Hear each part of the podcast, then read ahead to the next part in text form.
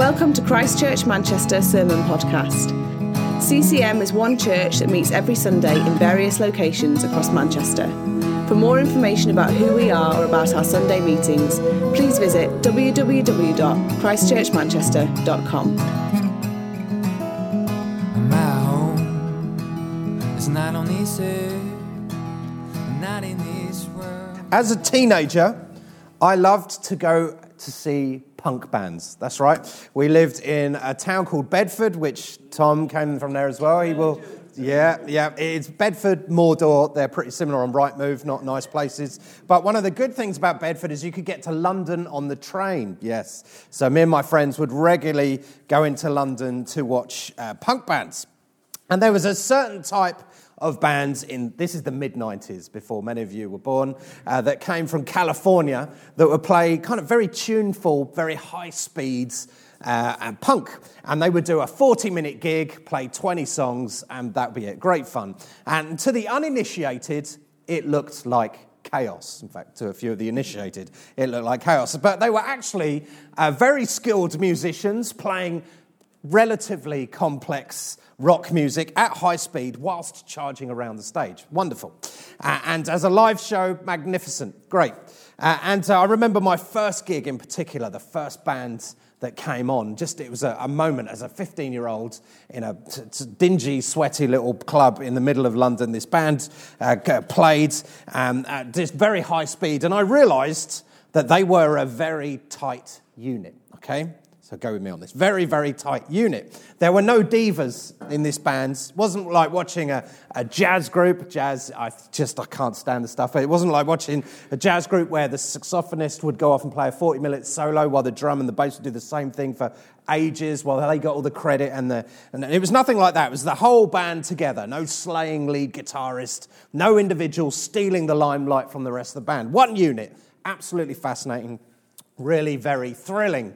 And I was reading through 1 Corinthians 14 this week, and they popped into my head. Hopefully, there was, yeah, that's, that was the band. That was Lagwagon, the first banner.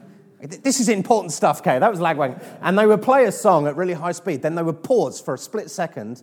The whole band would jump in the air, and then they'd land and start playing again. You are? Right, I'm throwing you out of the church right now. Yes, like busted, but they invented it, Vicky. They invented it. I'm going to edit that out of the uh, MP3, that's for sure. Yes, so like busted, they would jump in the air, land, start playing the music again. Wonderful. That has entirely ruined my morning.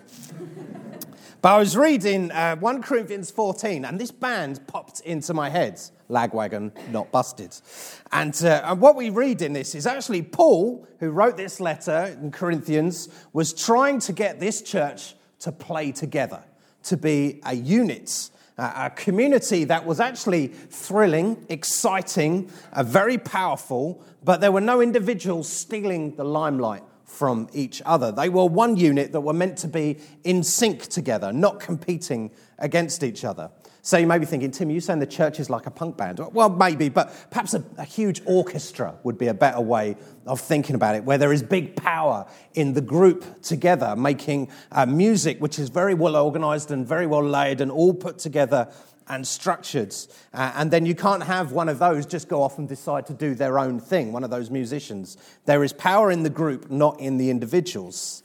And so we're going to work our way through 1 Corinthians 14 today, but the last few verses of this passage really sum it up very nicely. It says, So, my brothers, earnestly desire to prophesy. Do not forbid speaking in tongues, but all things should be done decently and in order. And that is a summary of everything that is written in 1 Corinthians 14. Now, it's easy to dig into the detail, and we, we will in a moment, and we'll look at what's going on here. But actually, to start with, you need to step back and look at the big picture of what he was talking about. Because actually, I think the big picture of 1 Corinthians 14 is hugely exciting and a big challenge to us today in Manchester, a couple of thousand years after Paul wrote this letter. As we think about our own church, we think about the things that we want to see God do in our city and in Europe. Actually, this is really important stuff because we see Paul trying to describe a church that encounters God, spiritually encounters God, and has impact on the whole city. and how that can work, how that is even possible. How, we, how this church, how we as a church can receive spiritual gifts and individually. So you think, I will receive some spiritual gifts, I'll get to use them, but I'll use them in a way that serves other people in the church, that serves the city the church is in, is in sync with those around us. Okay, so how does Paul think that that is possible? Well, firstly, he describes a church that loves. So the first verse of 1 Corinthians 14, he starts off by saying, Pursue love, then earnestly desire these gifts. But pursue love. And Paul often comes back to this idea of love. Actually, in a, chapter earlier in 1 Corinthians 13, he says, Look, if you speak with the tongues of men and angels, and we'll talk a bit more about what these tongues are in a moment, but have not love, you are like a clanging cymbal. So, somebody who uses their spiritual gift, but does it in a way that doesn't care about anybody around them, is showing off a little bit, actually just wants to be heard, doesn't want to serve, they are like a clanging cymbal. Actually, there's a, a, famous story in my, in my family. Kind of, you know, your families over years have the stories that keep getting told. Well, when we were kids, we were uh, part of a church. There was, um, there was like five, six hundred people in this church. Uh, and this church went through a phase where there was one particular guy who would bring his cymbals to church. Like it just sat in the congregation. Like, No, don't take ideas from this. This is not allowed here. Um, but they, they, he bought cymbals, and at the right moment of a song, he would hammer these cymbals together. And you could see the whole church turn around and look at him. But one week, he did it right behind my brother's head. My brother was only about eight, and uh, I took about a week to stop crying and shaking. It was wonderful. But, uh, but that's a clanging cymbal, isn't it? Uh, there wasn't a lot of love when he did that. It was not for my brother anyway. But if we prophesy, Paul says, if we have big faith for stuff, if we're really generous with our money, but we don't do it with love, then actually we have nothing. And the culture of a church, Paul is describing, actually is absolutely vital. The culture of the church is the way we treat each other, the behavior we expect of each other. That's uh, really important. So, if on a Sunday we have a Sunday service, uh, and we have lots of Holy Spirit activity, maybe people praying out, prophesying over each other. Perhaps we're really good at looking after the poor in our church life. Perhaps we give away stacks of cash. Perhaps we're really good at planting churches. But if you do that without love, then it is a bit of a waste of time. So, Beth talked on this last week. Uh, so it's worth having a listen to her talk on the podcast. Um, so I won't go over it loads, but this is Paul's context very often is he wants to come back to this idea that churches love each other. And Paul is trying to help the church in Corinth to construct this, okay, to, to rebuild. Okay, you actually need to look after and look out for each other, to love and be kind to each other. That is orderly and decent, as he describes. And Paul is very passionate about church unity. Okay, and church unity sounds like a good idea, doesn't it? But uh, unity has to be around something. So a church uh, could be unified around their desire to look after the poor, for example. Uh, perhaps the church is unified around the certain type of music that they like in their Sunday. But actually, the only unity that is worth anything is to be around the resurrected Son of God. That's what he's trying to get them uh, to understand. Okay, you have to be unified, you have to love, and it has to be around Jesus. And that's what we want for us as a church as well. So uh, Paul then goes on and describes okay, this is how you do that a little bit. So a church that loves, well, how do you do that? Well, firstly, you are a church that is desperate for God. So he says, verse 1, 1 Corinthians 14, he says, Pursue love and earnestly desire the spiritual gifts, especially that you may prophesy. So it seems this church in Corinth was somewhat chaotic, shall we say. They squabbled over leadership who, who they thought the cool leaders were. They squabbled over sin and how to deal with different sins. They squabbled over communion. They had a situation where the rich people would turn up first for the communion service, eat all the food, drink all the wine, and then the poor people would turn up from work and have nothing left. So they argued about that. Uh, they squabbled over how to run a church service. Uh, it seems very much like they gathered like we do to pray, to worship, to be taught to hear from God and they would squabble over that as well. Uh, and this could have been because they were a new church, lots of new Christians, a little bit immature. I think some um, different theologies had creeped into the church. Lots of things were going on there. And in this picture of chaos, of disorganized church, of a church that was competing against each other, arguing with each other, it would have been very easy for Paul to write a different letter to them, wouldn't it? He could have written, You lot are a nightmare. Let's really, let's just unpack this. Let's keep it simple. No more fancy stuff, no more spiritual gifts, no more prophetic stuff. Let's keep things quiet, well organized until you lot have grown up a little bit um, because you can't handle it. Clearly, you can't handle it. And actually, you'd think, well, maybe there is some logic to that, just to calm everything down again. It's very easy to think, okay, let's just be safe, let's be sensible. I, um, I get quite annoyed with the weatherman on local news. I don't know if anybody else does that, but I do. Um, because he ends every weather forecast by saying, Stay safe, everyone. I'm like, What are you talking about? Stay safe. We want a life that's more interesting than just being safe all the time. Anyway, that's just a side issue. Uh, and Paul could easily have done that. He could have ended it by saying, Just stay safe all the time. But actually, he suggests a much more radical way forwards. He's, he says that you need to love each other. And as Beth explained last week, love is, is charity. It's looking out for each other. It's putting others above ourselves. And it's a huge statement, really, to say you've got to love each other, but also go after spiritual gifts, okay? Also step out in faith. Also see what God wants to do amongst you. And it's a big statement about what church is.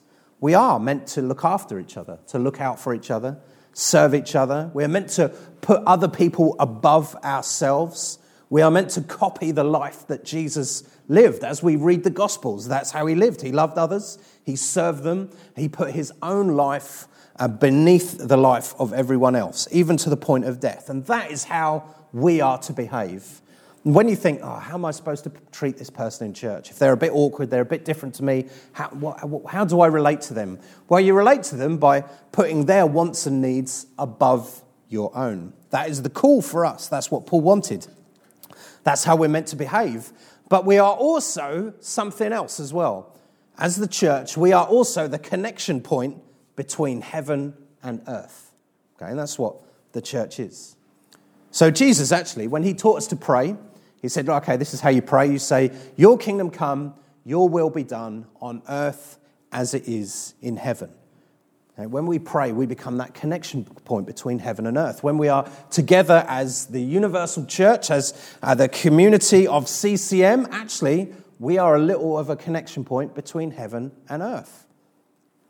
I wonder if you think about that. You think, well, I'm going to go to church on Sunday. Actually, really, we are gathering together to be God's representatives on earth, to be heaven on earth. So when he describes that, when he says, eagerly desire the spiritual gifts, he's saying, look, this is the moment you get to do that. This is the moment, actually, we get to have some of God with us. This is the moment where heaven comes down, when the Spirit is with us. It's on earth as it is in heaven. We are asking for the kingdom of God to advance when we eagerly desire spiritual gifts. We're asking for the world to be restored and renewed when we eagerly desire prophecy. We are asking for God to move in power. We are asking for heaven on earth. So there is a question for us in this, and that just in that first verse pursue love, earnestly desire the spiritual gifts. Do you earnestly desire? Are you desperate to see God move for heaven to be on earth? Actually, it's a huge question to ask yourself. He says, earnestly desire. He's saying, look, there is something more, something that is unusual, something perhaps that you don't see at Tesco's or in your job or in just in the normal way of life. There is something that points to God that He wants to give you, that is available to you, that is gifted to you.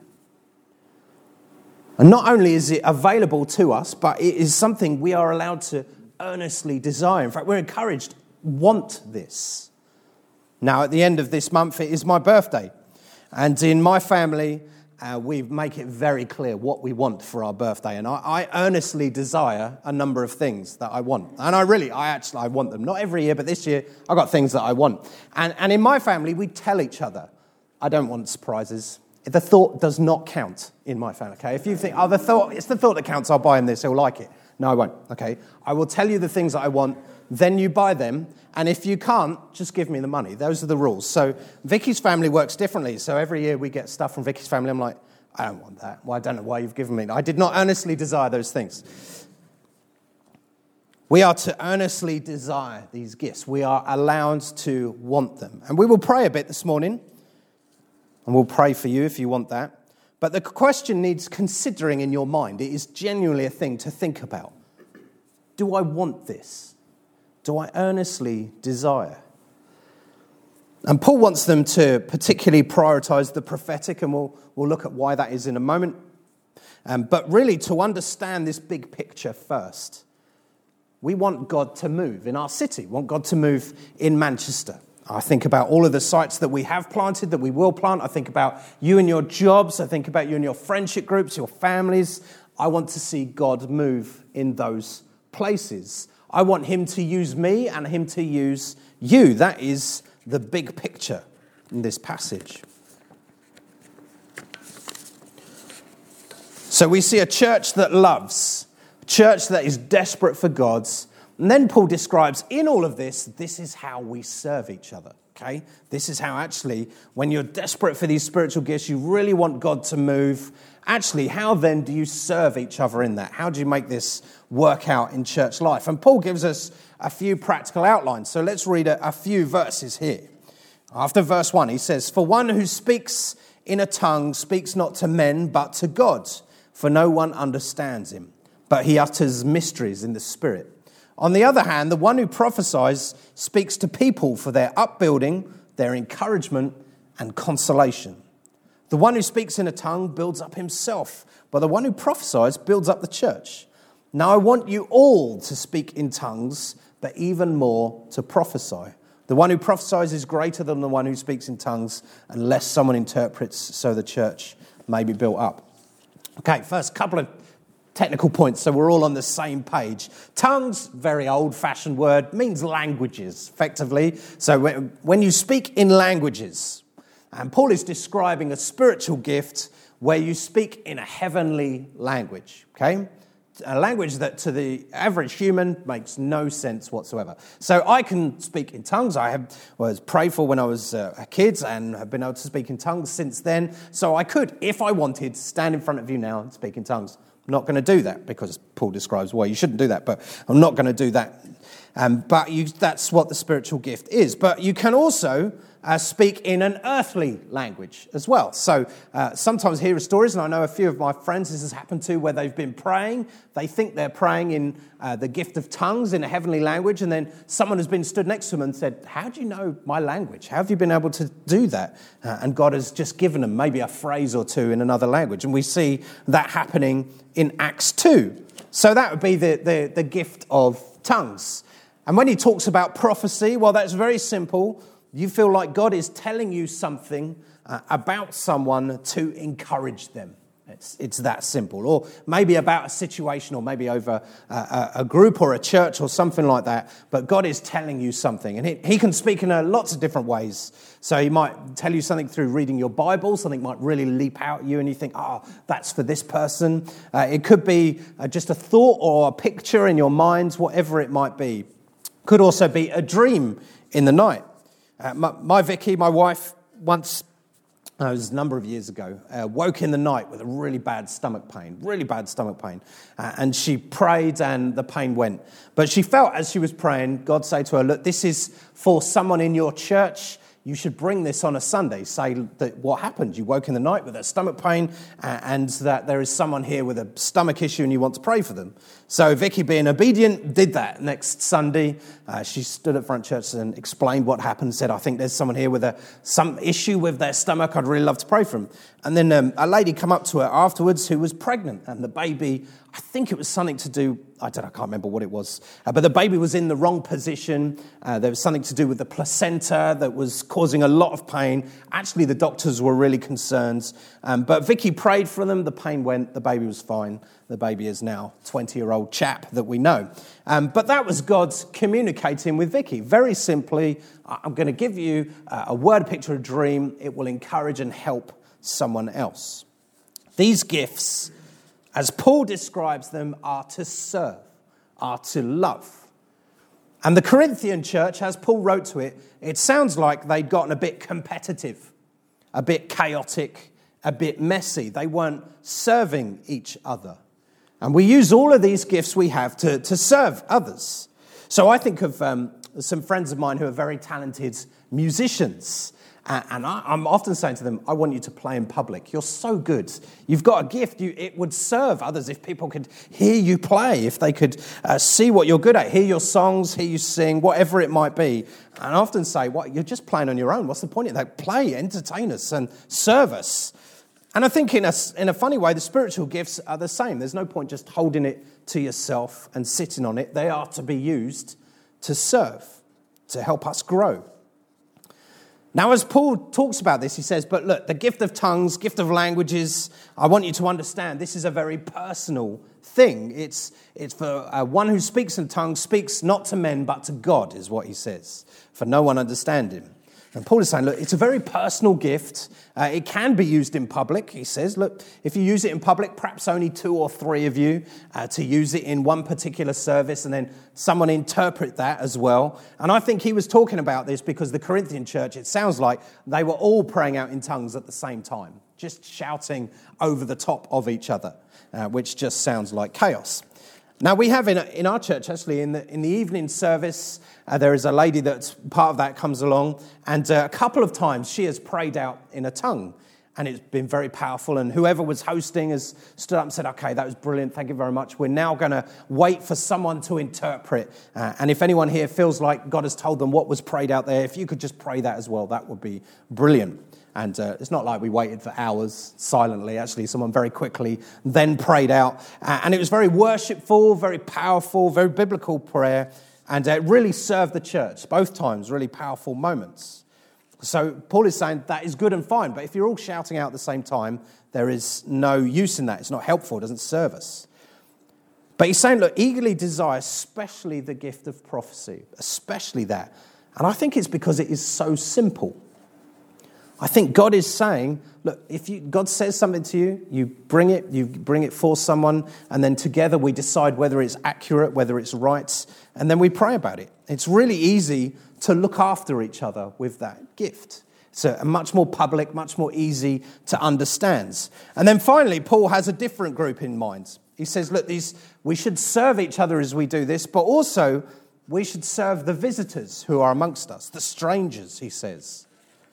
And that's always a question for me. Whenever uh, this happens in church, whenever uh, we see God move in this way, I'm always thinking, what, what does the new person think? How are they understanding this? How does the visitor feel? Does it freak them out? Is it making them uncomfortable?